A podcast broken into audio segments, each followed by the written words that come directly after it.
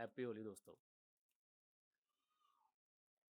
आज मैं आप लोगों के सामने लेकर आया हूँ, महाकवि गोपाल दास नीरज जी की कविता, जो कि होली पर आधारित है।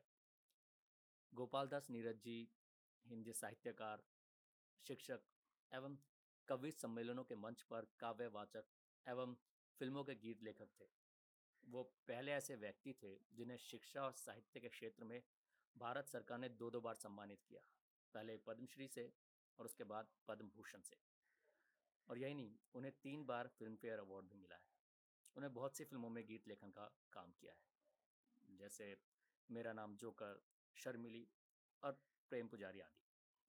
तो चलिए, उनकी कविता शुरू करते हैं। करे जब पाँव खुद नर्तन, समझ लेना कि होली है। हिलोरे ले रहा हो मन, समझ लेना कि होली है। किसी को याद करते ही अगर बजते सुनाई दे कहीं घुंघरू, कहीं कंगन, समझ लेना कि होली है। कभी खोलो अचानक आप अपने घर का दरवाज़ा। खड़े दहरी पे हों साजन, समझ लेना कि होली है। तरसती जिसके हो दीदार तक को आपकी आँखें, उसे छूने का एक्शन समझ लेना कि होली है।